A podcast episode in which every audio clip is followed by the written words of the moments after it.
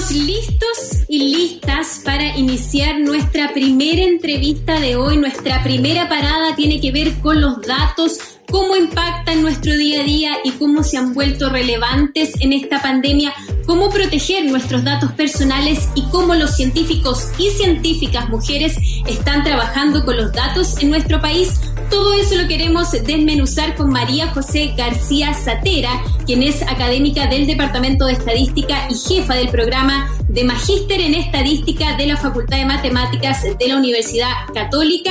Además, María José es presidenta del Comité Científico de la Olimpiada de Big Data, que es un concurso para escolares, y también es embajadora de Women in Data Science, que es una iniciativa de Stanford, de la Universidad de Stanford en nuestro país. ¿Cómo estás, María José?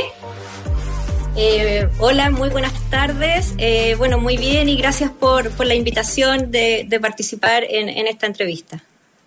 Muchas gracias por estar con nosotros y ayudarnos a entender, quizás comenzar también por eh, explicar qué es un concepto que cada día lo escuchamos más en distintas áreas y es esto del Big Data. ¿Qué es el Big Data, María José, o Big Data, como los?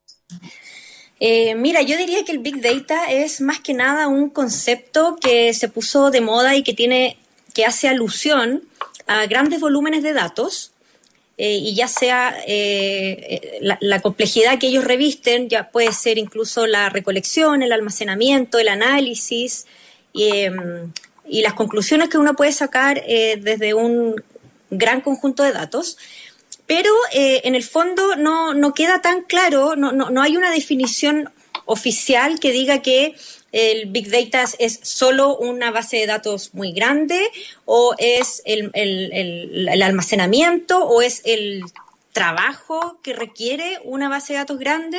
Entonces yo diría que tiene que ver con un término que surgió últimamente más como de moda, porque efectivamente por el aumento de la capacidad computacional eh, se han empezado a, recolectar y a almacenar demasiados datos. Entonces ahí, en el fondo, em, los analistas se han visto en la, en la disyuntiva o en la dificultad de cómo abordar estos grandes volúmenes de datos. Pero Cuando hablamos, ¿sí? Sí, termino la idea nomás para que sigamos avanzando.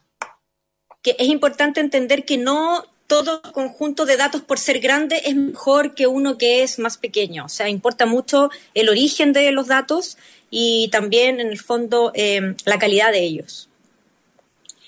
¿Por qué es importante poner atención dónde circulan los datos en nuestro día a día. Por ejemplo, ah, bueno, ya estamos acostumbrados a esta altura del partido a entregar en nuestro país el RUT a todas partes. Nos piden el RUT cuando vamos a la farmacia, cuando vamos al supermercado y así nos van pidiendo distintos datos. ¿Cómo hacerle frente a eso? ¿Está equivocado o no da lo mismo entregar, por ejemplo, ese tipo de datos personales? ¿Cómo nos movemos nosotros los chilenos con nuestros datos personales? Eh, yo diría que Chile está súper en pañales en todo lo que es la, la, privacidad de los datos personales. Eh, no debiera eh, ser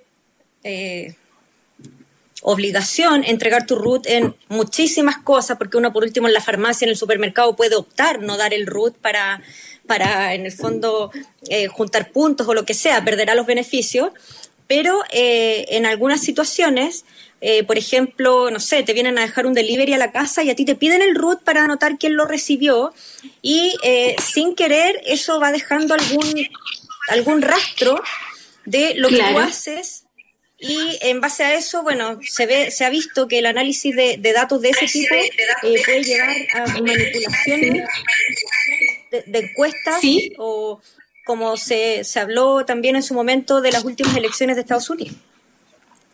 Claro, sí, claro, hay que ser hay que ser muy cuidadoso con los datos. Yo creo que hay ciertas cosas en las que uno, en el fondo, eh, eh, está medio amarrado al sistema. Pero, eh, no sé, al menos yo soy muy cuidadosa en el uso de redes sociales, en, en, todas estas bajadas de aplicaciones que en el fondo uno utiliza y que están recolectando mucha información de uno, porque efectivamente no hay una buena regulación sobre el uso de datos personales, por lo tanto uno no sabe en el fondo a dónde van a parar y ni con qué fin. Ya. ¿Y cómo le hacemos frente entonces a eso? ¿Nos damos nuestro root, nos damos nuestra información personal? Por ejemplo, cuando vamos al comercio, aún así cuando nos ofrecen maravillosos descuentos o puntajes en el futuro para obtener descuento. Entonces, ¿cómo aprendemos a movernos en esta realidad en la que vivimos hoy? Uf, yo creo que es, bien complicado porque también estamos en una era muy digitalizada, sobre todo también ahora con esto de la pandemia que hemos estado todos como, como muy digitales. Eh, a ver, yo creo que, que, el punto tampoco se trata de no entregar ningún tipo de información. Yo creo que hay que ser conscientes de lo que implica lo que uno está entregando. Y yo creo que eso ya es un gran paso. Porque muchas veces uno lo comenta y te dicen, ay, pero si diste el root no pasa nada ay, eh, bajé esta aplicación, no pasa nada.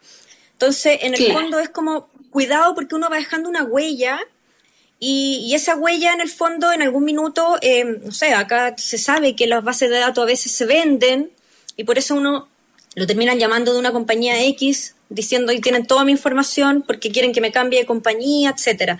Entonces, a ver, yo creo que lo más importante sería que se pudiera legislar eh, en torno a la privacidad eh, de los datos personales, porque eh, el no entregar ningún tipo de información también nos juega en contra.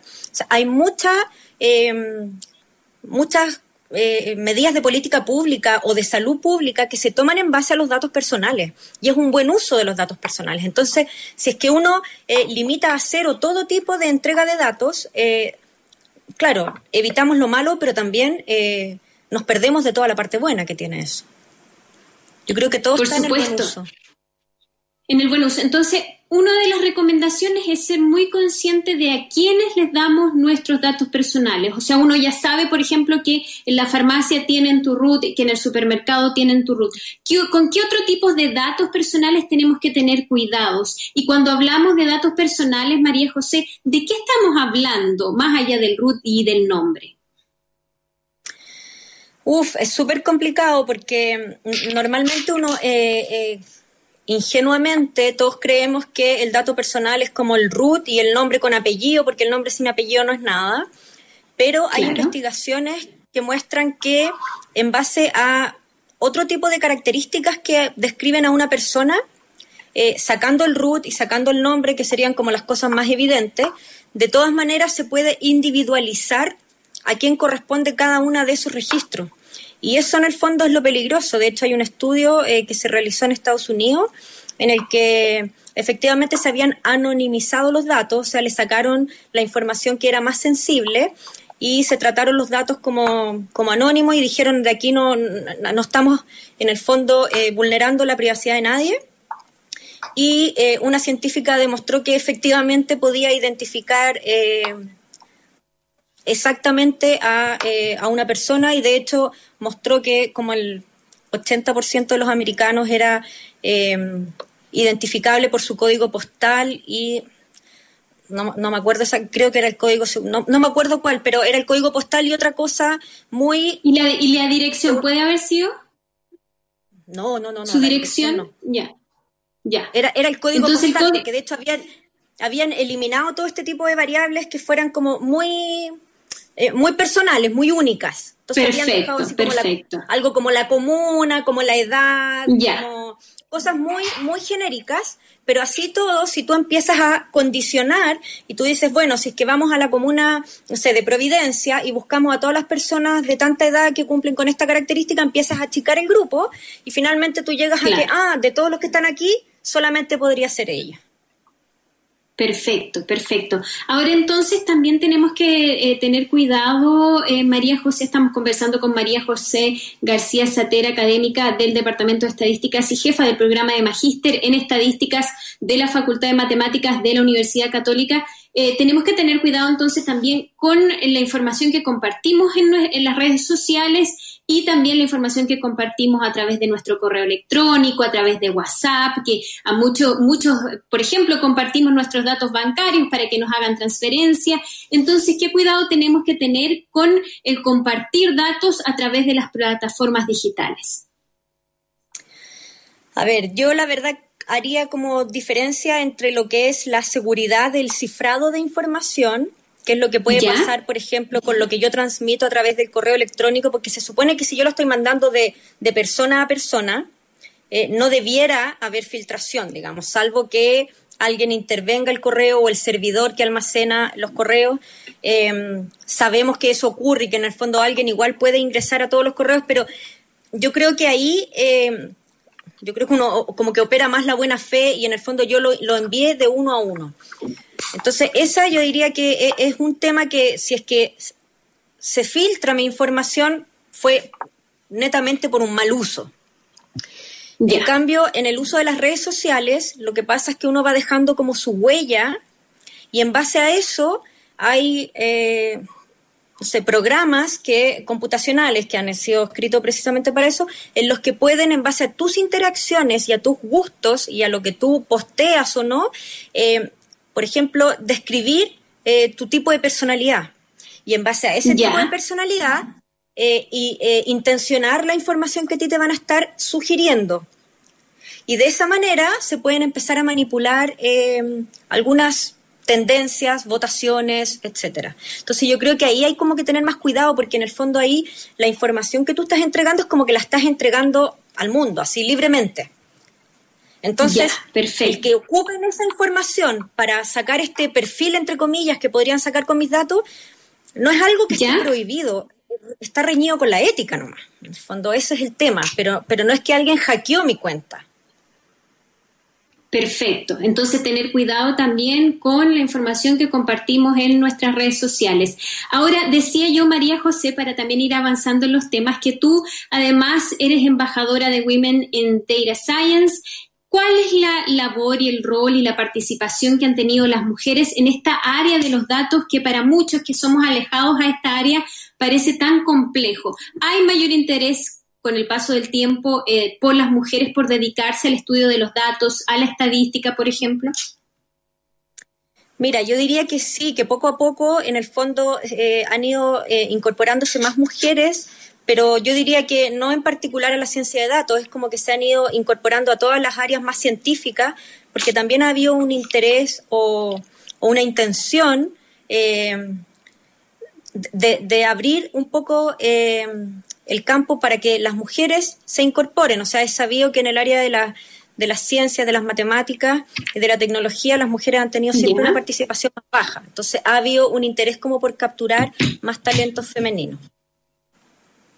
Ya, ¿y cuál es el llamado ahí que tú harías a las mujeres y a qué se debe, crees tú, eh, la baja participación de las mujeres en general en la ciencia, pero cada vez más, pero eh, específicamente en el área de los datos? Eh, en el área de los datos yo creo que hay una componente importante que es de desconocimiento de las carreras de estadística.